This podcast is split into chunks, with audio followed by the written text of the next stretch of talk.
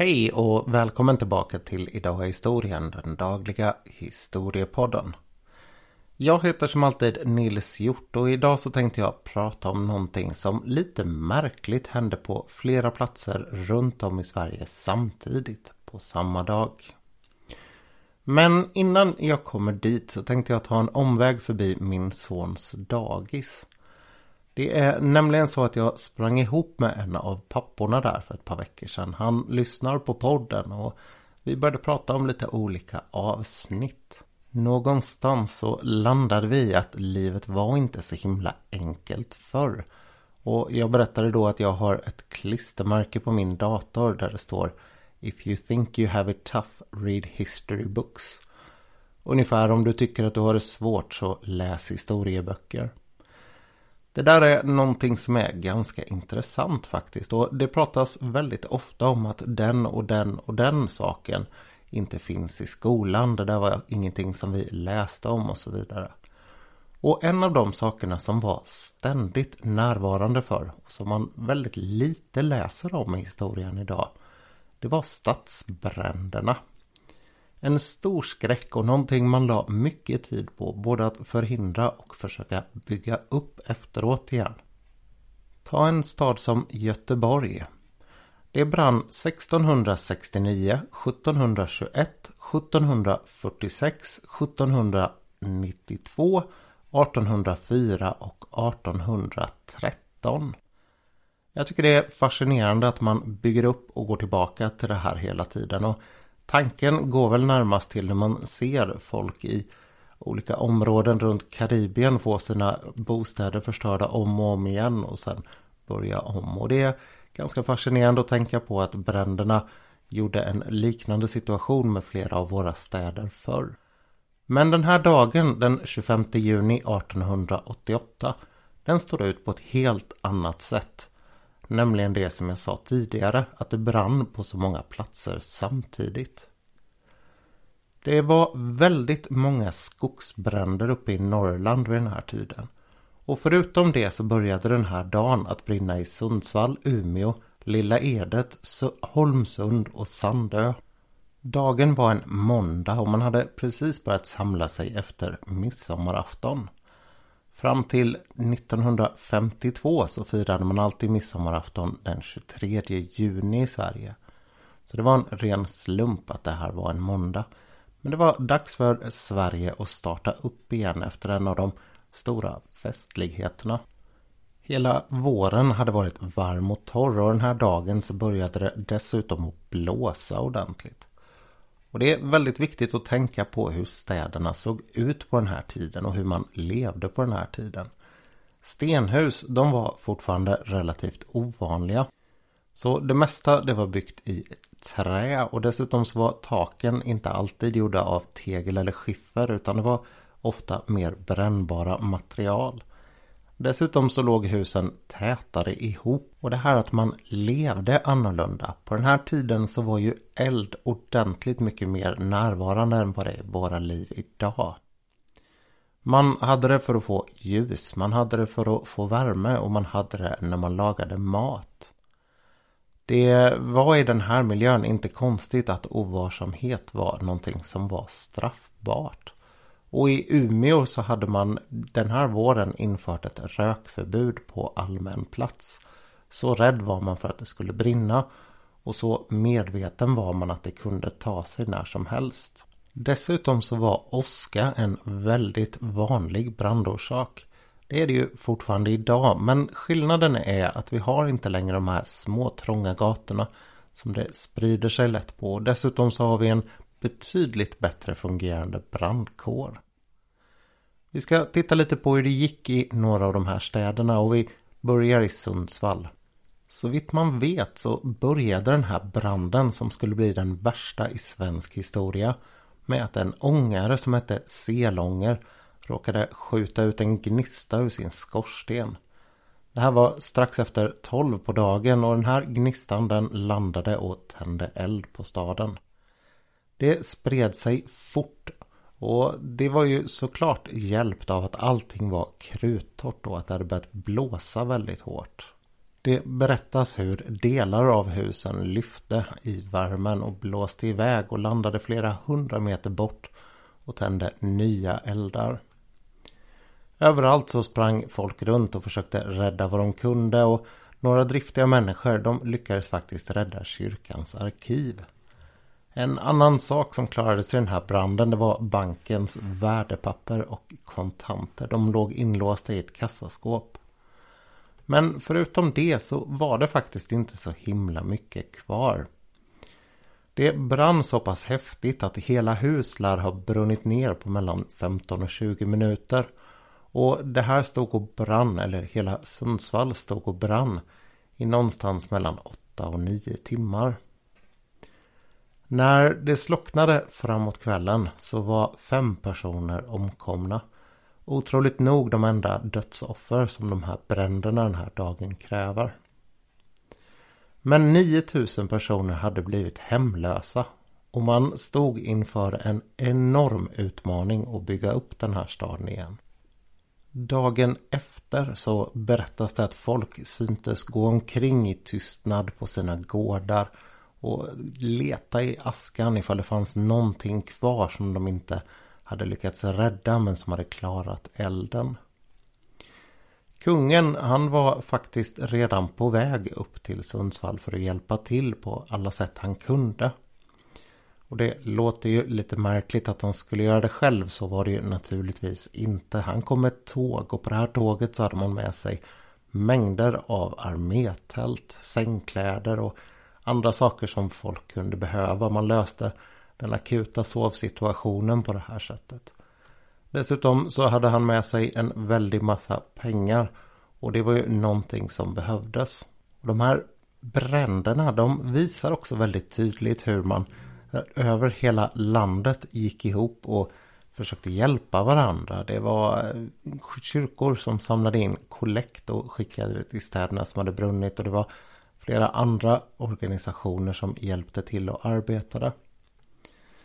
Dessutom så var det väldigt många i Sundsvall som var försäkrade. Och det sägs att det här arbetet kom igång extra fort tack vare det med att bygga upp staden igen. Sundsvall hade tidigare eh, drabbats av brand och man visste och förstod nu att det var ingen idé att försöka igen i trä. Så på sex år så byggs det 600 stenhus inom ett område som man har avgränsat och bara bestämt att det får finnas stenhus i.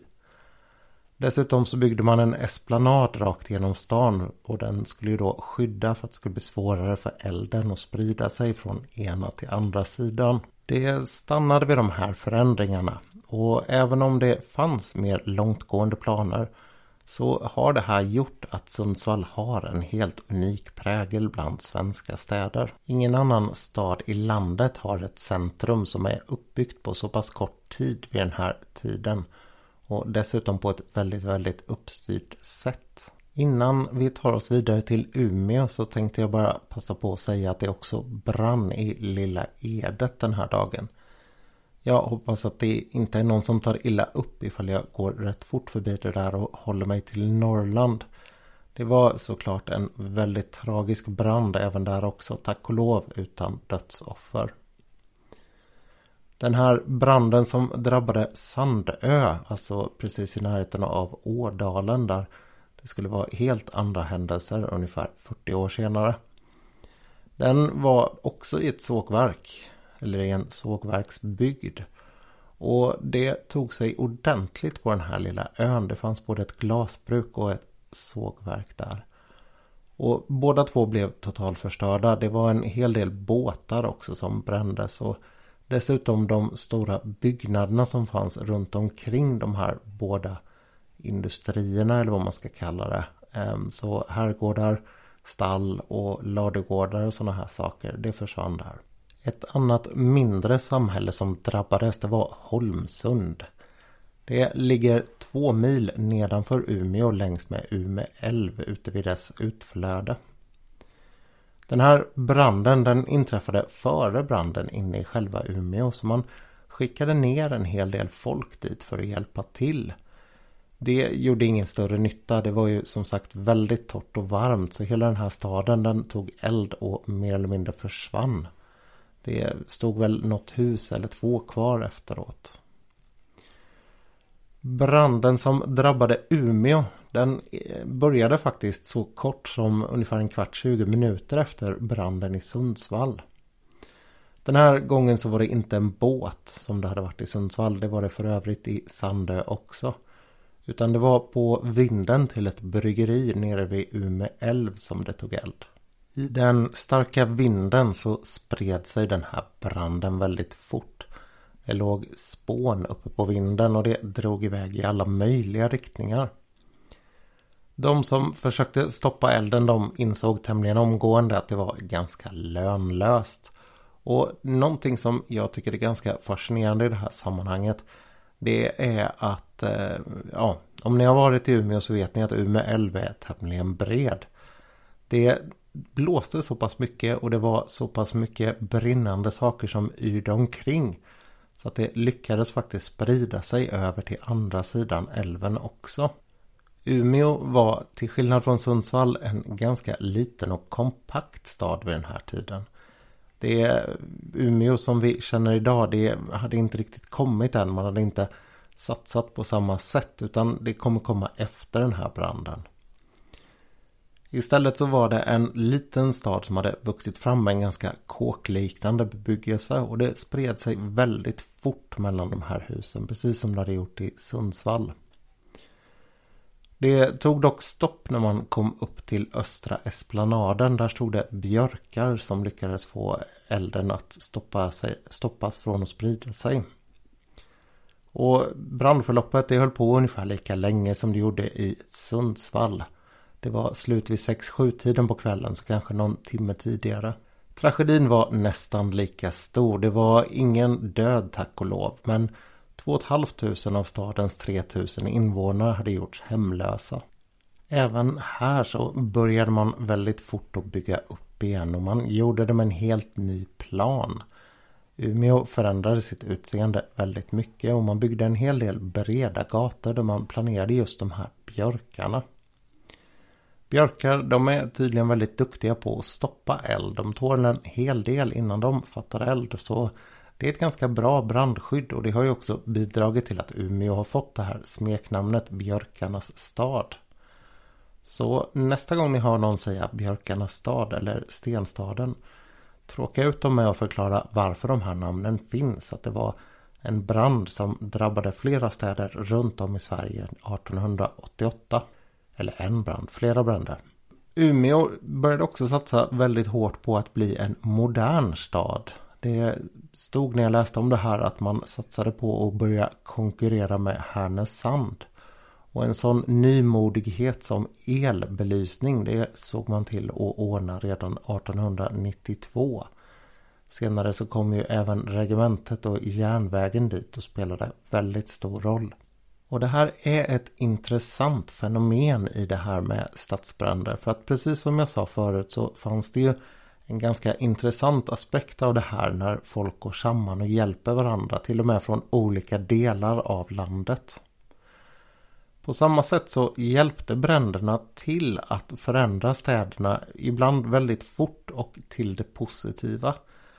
Det är ju lite som när man hade det här rivningsraseriet under 60-talet och på samma sätt som man då ville ha bort en hel del bebyggelse som man menade var gammal och sliten. Det kan ju diskuteras i olika fall. Så såg de här bränderna till att få bort väldigt mycket vad det gällde råttor och mögliga gamla hus och andra otrevligheter som fanns i de här små täta eh, ganska dåligt byggda i vissa fall städerna. Och istället så ersattes det med en betydligt mer modern och kanske med högre standardbebyggelse.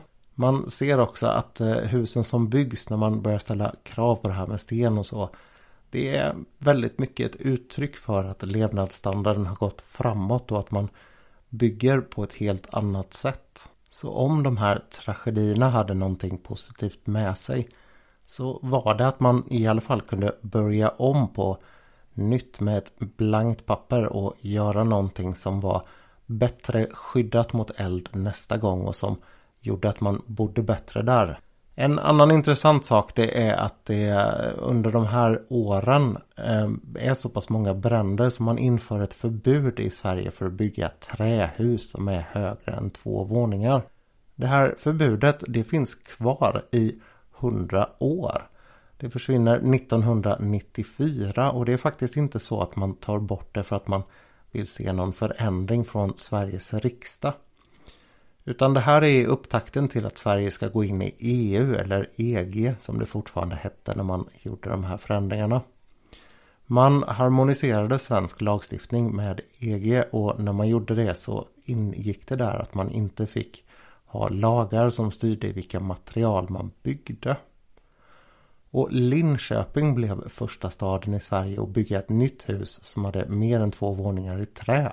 Efter det så har det följt en hel del andra städer och Växjö är väl en stad där man har börjat bygga kanske mest i trä. Där finns det ett institut som jobbar med att främja träbyggande.